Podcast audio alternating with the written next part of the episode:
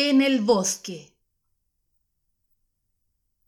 Cuento japonés de Ryunosuke Akutagawa. Declaración del leñador interrogado por el oficial de investigaciones de la Kebushi. Yo confirmo, señor oficial, mi declaración. Fui yo el que descubrió el cadáver esta mañana, como lo hago siempre, Fui al otro lado de la montaña para achar abetos. El cadáver estaba en un bosque al pie de la montaña. El lugar exacto a 400 o 500 metros, me parece, del camino del apeadero de Yamashina. Es un paraje silvestre donde crecen el bambú y algunas coníferas raquíticas. El cuerpo estaba tirado de espaldas. Vestía ropa de cazador de color celeste y llevaba un ebochi de color gris al estilo de la capital. Solo se veía una herida en el cuerpo, pero era una herida profunda en la parte superior del pecho. Las hojas secas de bambú caídas a su alrededor estaban como teñidas de sujo.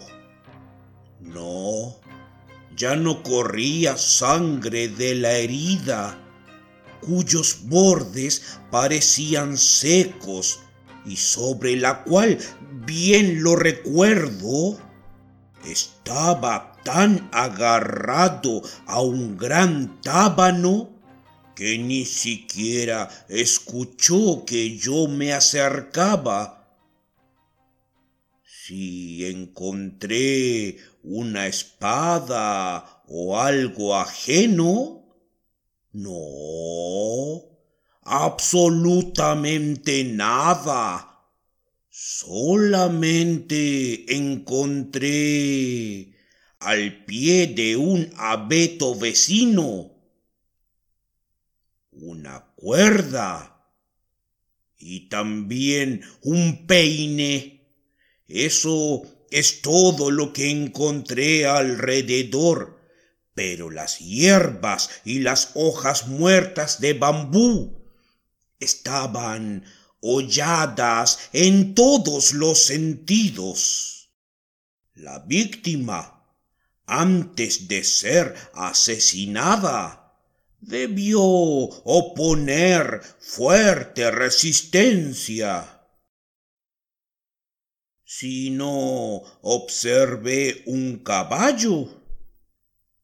No, señor oficial, no, ese no es un lugar al que pueda llegar un caballo. Una infranqueable espesura separa ese paraje de la carretera. Declaración del monje budista interrogado por el mismo oficial.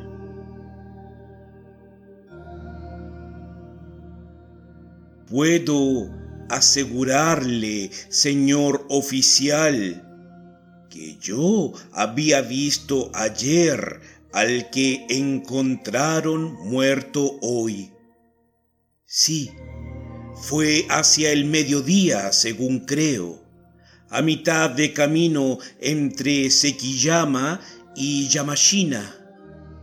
Él marchaba en dirección a Sekiyama acompañado por una mujer montada a caballo. La mujer estaba velada de manera que no pude distinguir su rostro. Me fijé solamente en su kimono, que era de color violeta. En cuanto al caballo, me parece que era un alazán con las crines cortadas. Las medidas. Tal vez cuatro shaku, cuatro sun me parece. Eh, soy un religioso y no entiendo mucho de ese asunto. El hombre iba bien armado, portaba sable, arco y flechas. Sí, recuerdo más que nada esa aljaba laqueada de negro donde llevaba una veintena de flechas. La recuerdo muy bien.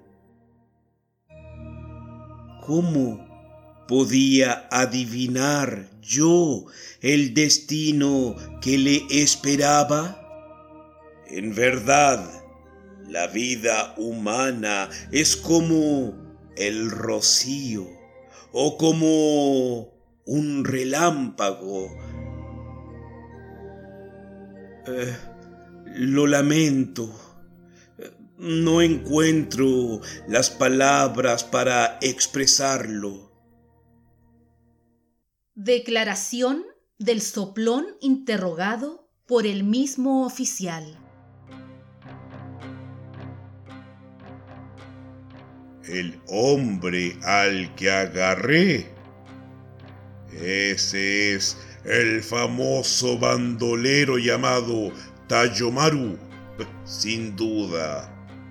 Pero cuando lo apresé, estaba caído sobre el puente de Awataguchi, gimiendo.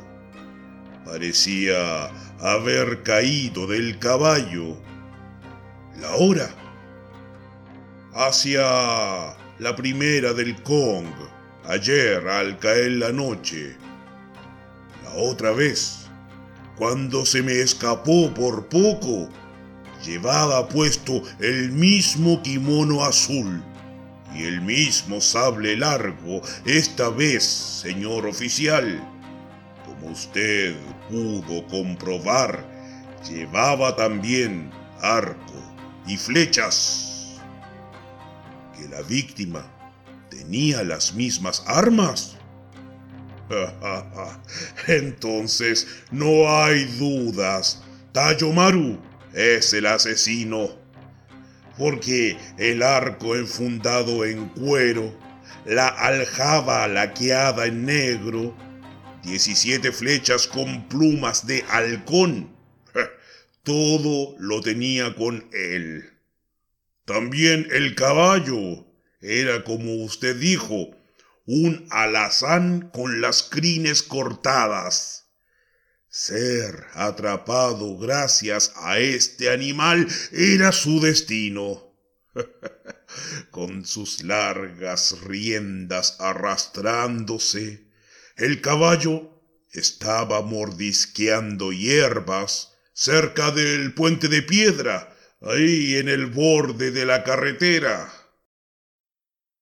De todos los ladrones que rondan por los caminos de la capital, este Tayomaru es conocido como el más mujeriego. Ah, en el otoño del año pasado fueron halladas muertas en la capilla de Pindola del templo de Toribe, una dama que venía en peregrinación y también la joven sirvienta que la acompañaba. Los rumores atribuyeron ese crimen a Tayomaru. Sí, es él quien mató a este hombre. Es fácil suponer qué hizo de la mujer que venía a caballo.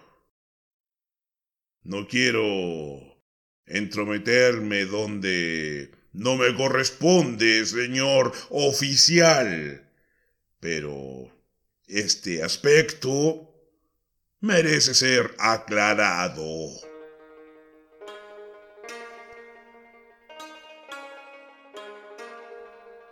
Declaración de una anciana interrogada por el mismo oficial.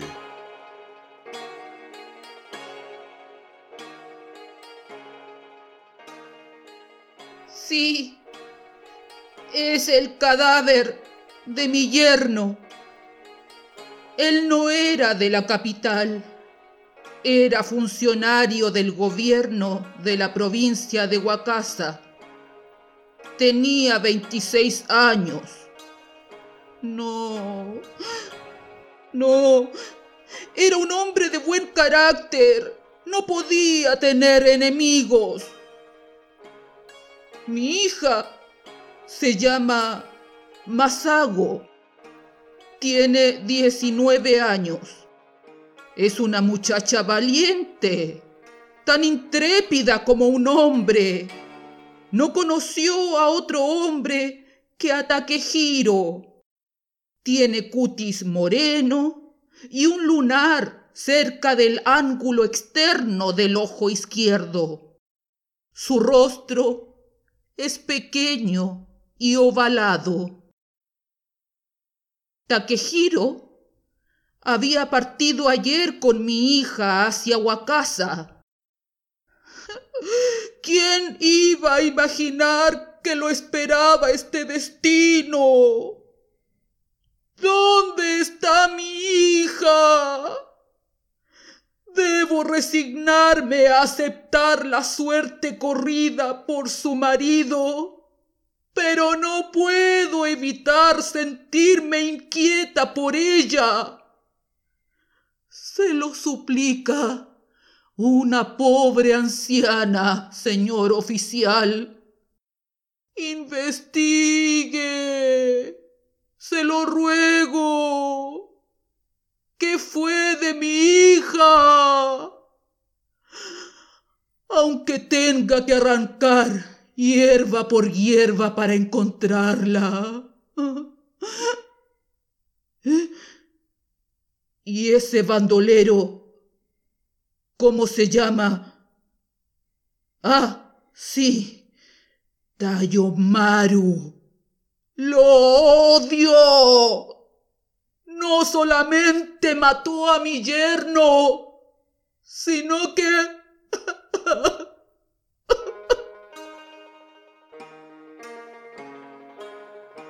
Confesión de Tayomaru.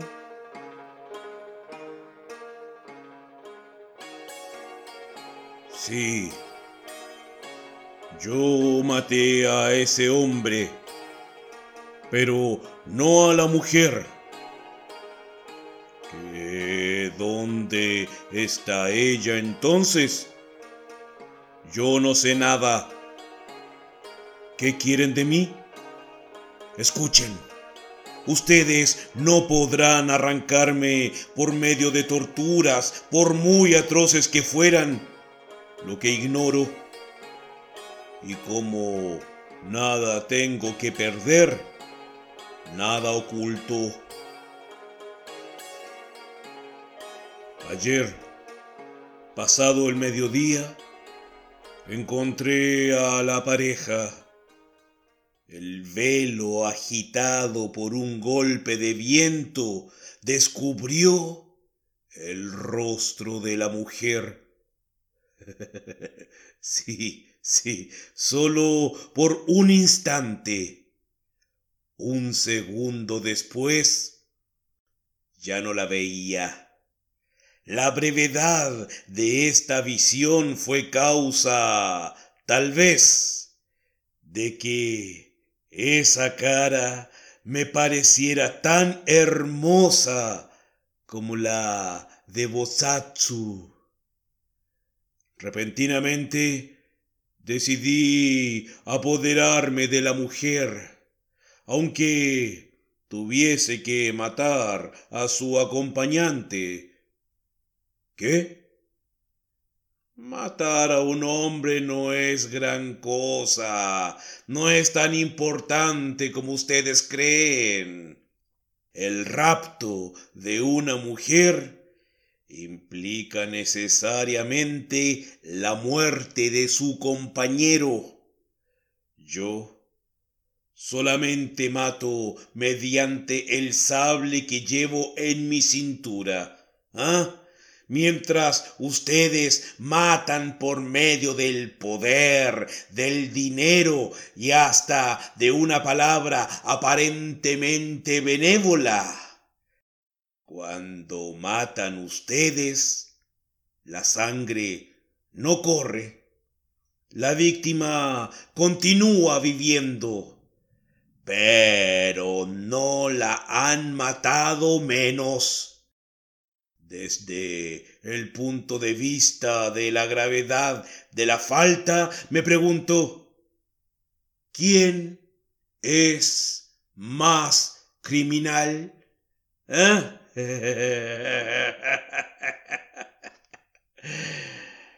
Pero mucho mejor es tener a la mujer sin necesidad de matar a un hombre mi humor del momento me indujo a tratar de hacerme de la mujer sin atentar en lo posible contra la vida del hombre.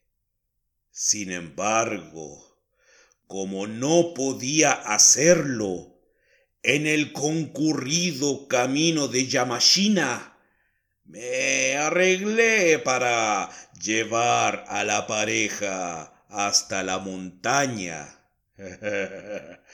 Eh, resultó muy fácil.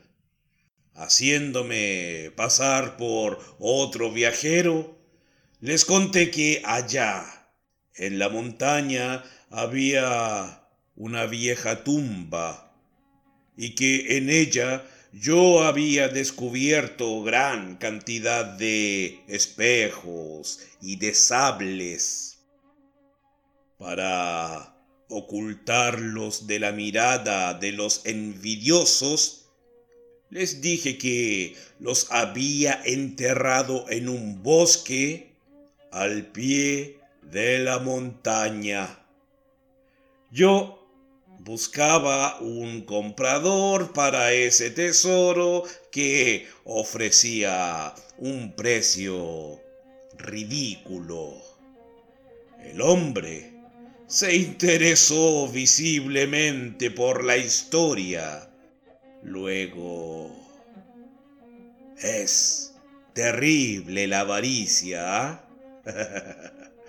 Antes de media hora la pareja había tomado conmigo el camino de la montaña.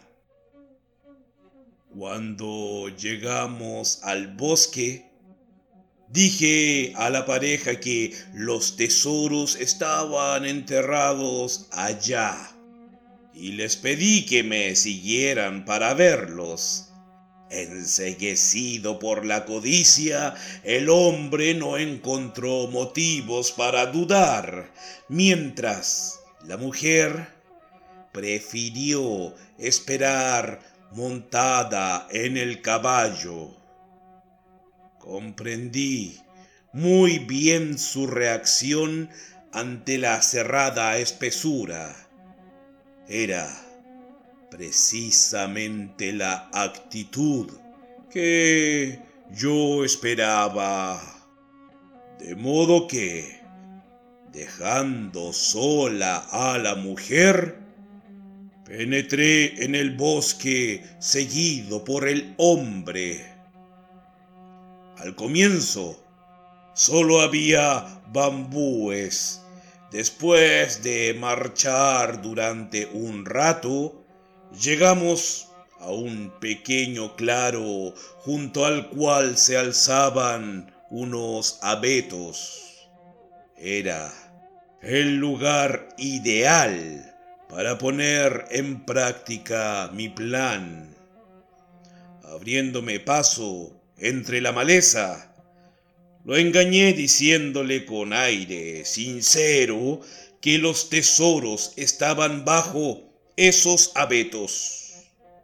El hombre se dirigió sin vacilar un instante hacia esos árboles enclenques, los bambúes iban raleando y llegamos al pequeño claro.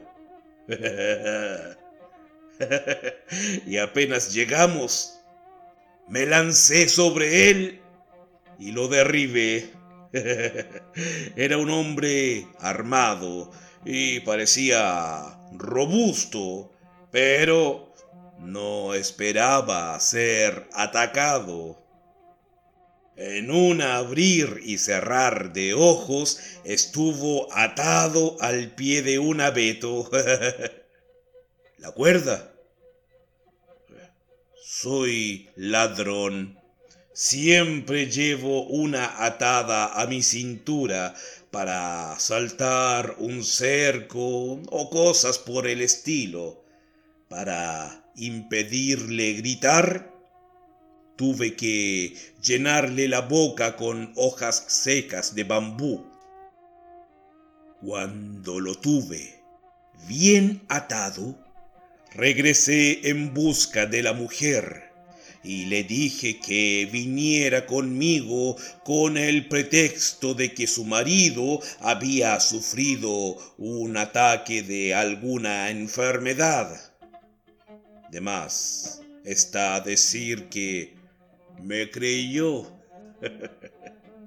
se desembarazó de su Ishimegasa y se internó en el bosque tomada de mi mano. Pero cuando advirtió al hombre atado al pie del abeto, extrajo un puñal que había escondido no sé cuándo entre sus ropas. Nunca vi una mujer tan intrépida. La menor distracción me habría costado la vida me hubiera clavado el puñal en el vientre. Aún reaccionando con presteza, fue difícil para mí eludir tan furioso ataque. Pero... Por algo soy el famoso Tayomaru. Conseguí desarmarla sin tener que usar mi arma y desarmada, por inflexible que se haya mostrado, nada podía hacer.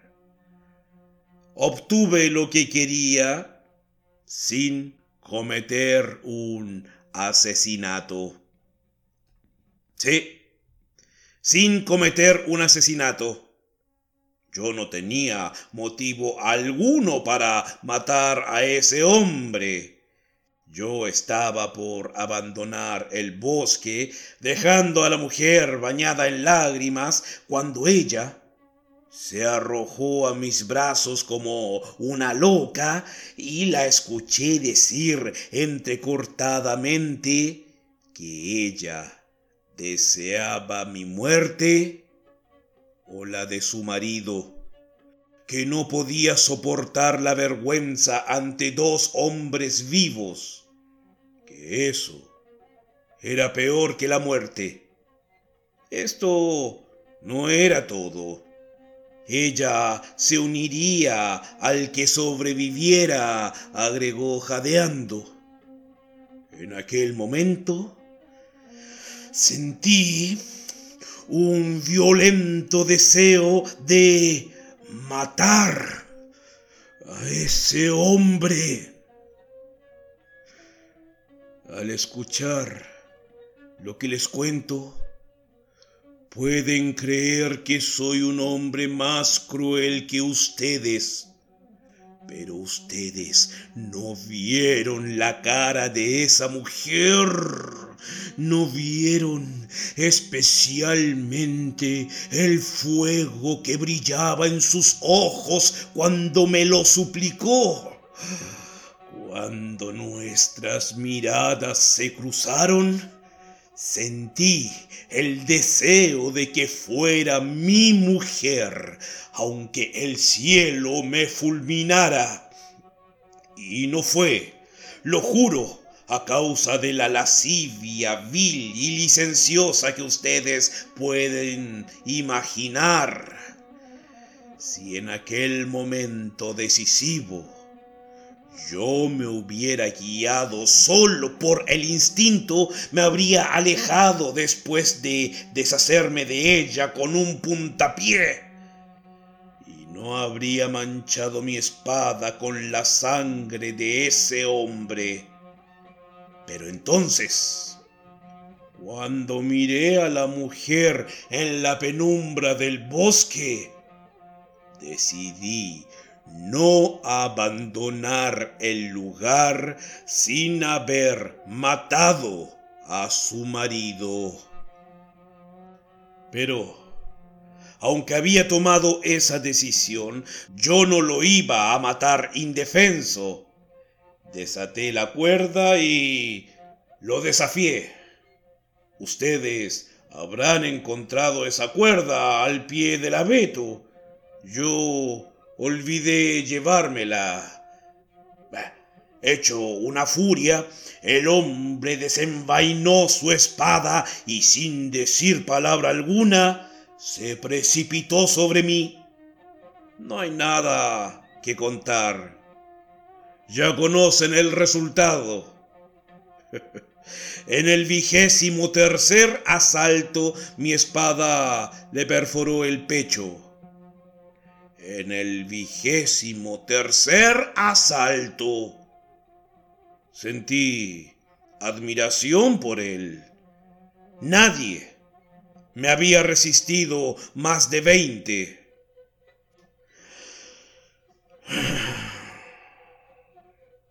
Mientras el hombre se desangraba, me volví hacia la mujer empuñando todavía el arma ensangrentada.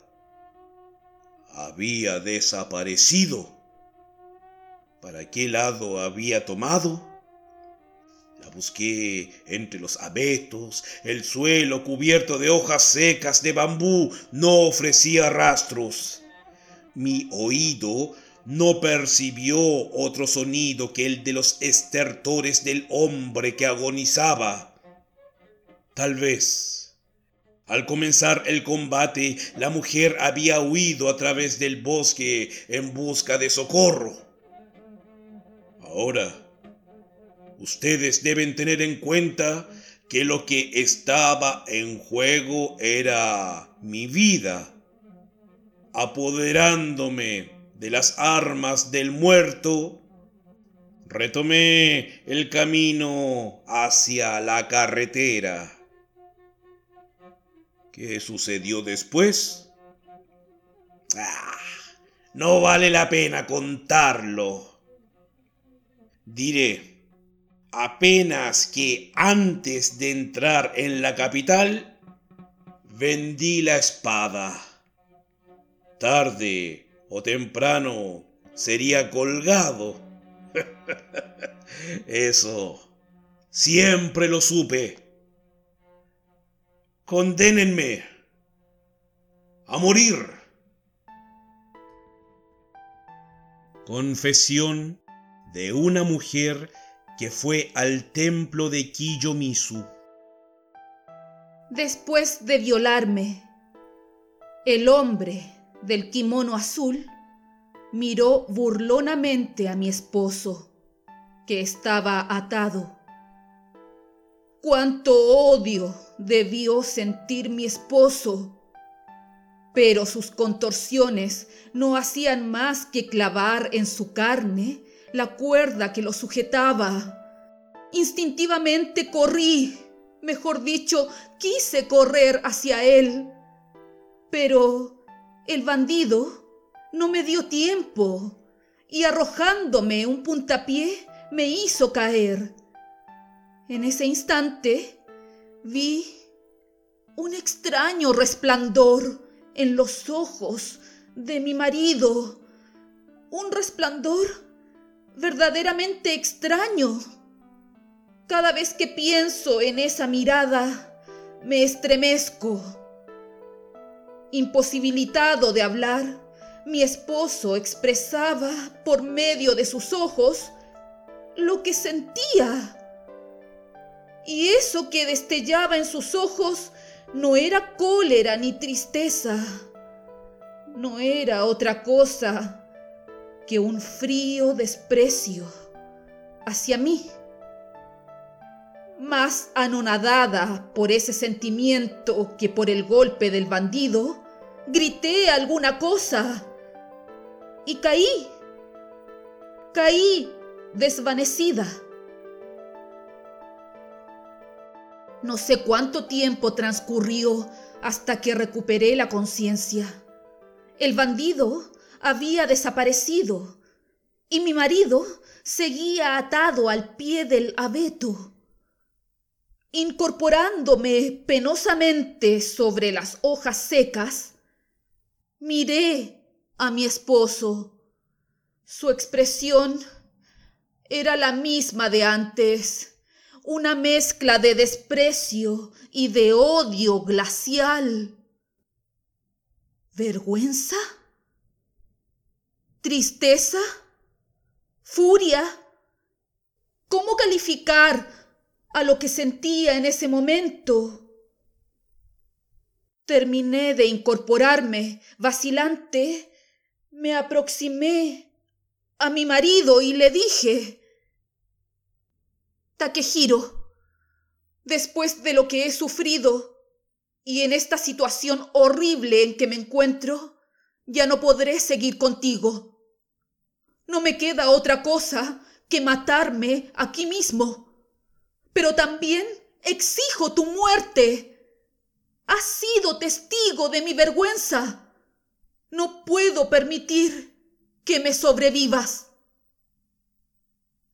Se lo dije gritando, pero él, inmóvil, seguía mirándome como antes, despectivamente. Conteniendo los latidos de mi corazón, busqué la espada de mi esposo. El bandido debió llevársela porque no pude encontrarla entre la maleza. El arco y las flechas tampoco estaban. Por casualidad encontré cerca mi puñal. Lo tomé y levantándolo sobre Takehiro, repetí. Te pido tu vida. Yo te seguiré. Entonces por fin movió los labios. Las hojas secas de bambú que le llenaban la boca le impedían hacerse escuchar. Pero un movimiento de sus labios, casi imperceptible, me dio a entender lo que deseaba. Sin dejar de despreciarme, me estaba diciendo Mátame. Semiconsciente. Hundí el puñal en su pecho a través de su kimono. Y volví a caer desvanecida.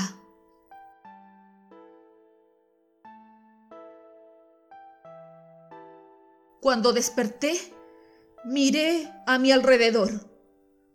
Mi marido, siempre atado, estaba muerto desde hacía tiempo.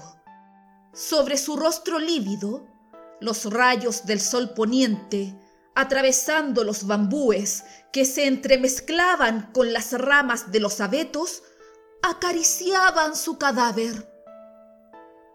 Después, ¿qué me pasó? No tengo fuerzas para contarlo.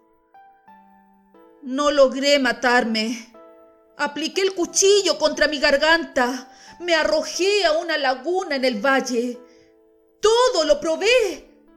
Pero, puesto que sigo con vida, no tengo ningún motivo para jactarme. Tal vez Bosatsu abandonaría a una mujer como yo. Pero yo, una mujer que mató a su esposo, que fue violada por un bandido, ¿qué podía hacer? Aunque yo...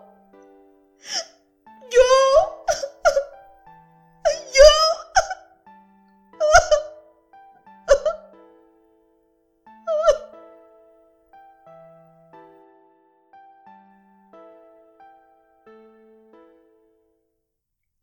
que narró el espíritu por labios de una bruja.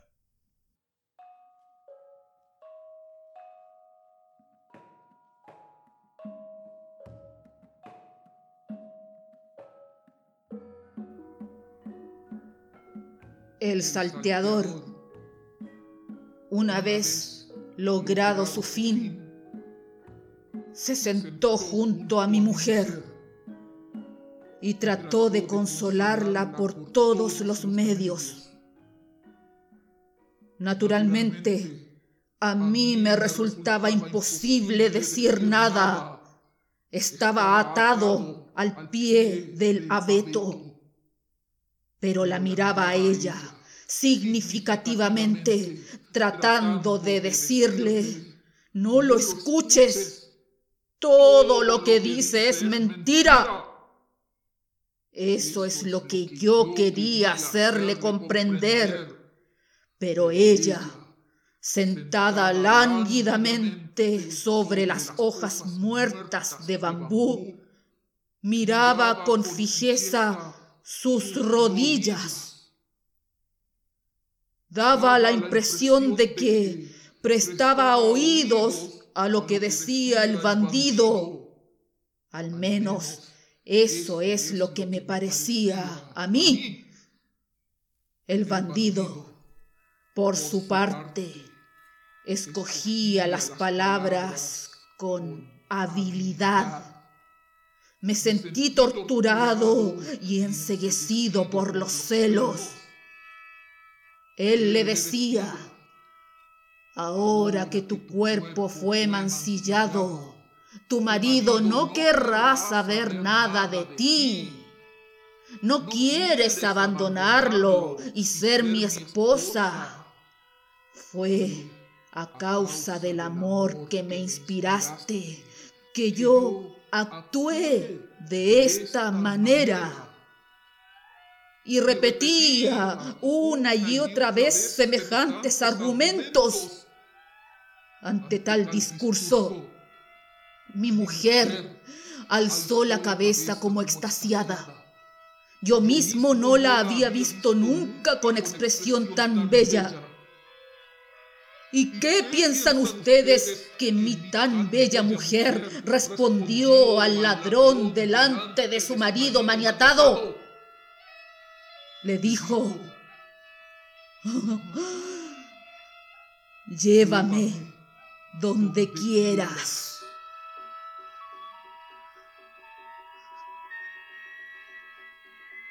Pero la traición de mi mujer fue aún mayor. Si no fuera por esto, yo no sufriría tanto en la negrura de esta noche. Cuando tomada de la mano del bandolero estaba a punto de abandonar el lugar, se dirigió hacia mí con el rostro pálido y señalándome con el dedo a mí que estaba atado al pie del árbol, dijo, Mata a ese hombre. Si queda vivo, no podré vivir contigo. Y gritó una y otra vez como una loca. Mátalo. Acaba con él. Estas palabras, sonando a coro, me siguen persiguiendo en la eternidad. ¿Acaso pudo salir alguna vez de labios humanos una expresión de deseos tan horrible? ¿Escuchó o ha oído alguno palabras tan malignas? Palabras que...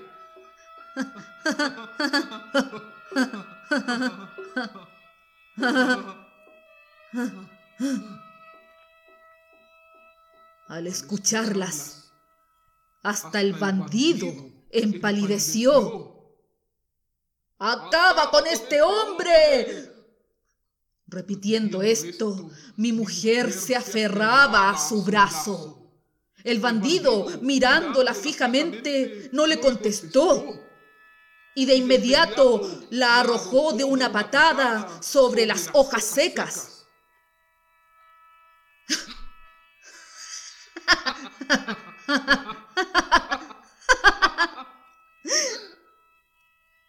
Y mientras se cruzaba lentamente de brazos, el bandido me preguntó, ¿qué quieres que haga? ¿Quieres que la mate o que la perdone?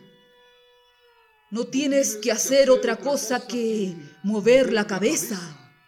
¿Quieres que la mate? Solamente por esa actitud yo habría perdonado a ese hombre. Mientras yo vacilaba, mi esposa gritó y se escapó, internándose en el bosque. El hombre, sin perder un segundo, se lanzó tras ella, sin poder alcanzarla. Yo contemplaba inmóvil esa pesadilla. Cuando mi mujer se escapó, el bandido se apoderó de mis armas y cortó la cuerda que me sujetaba en un solo punto. Y mientras desaparecía en el bosque, pude escuchar que murmuraba, esta vez me toca a mí. Tras su desaparición, todo volvió a la calma. Pero no. ¿Alguien llora? Me pregunté. Mientras me liberaba, presté atención. Eran mis propios sollozos los que había oído.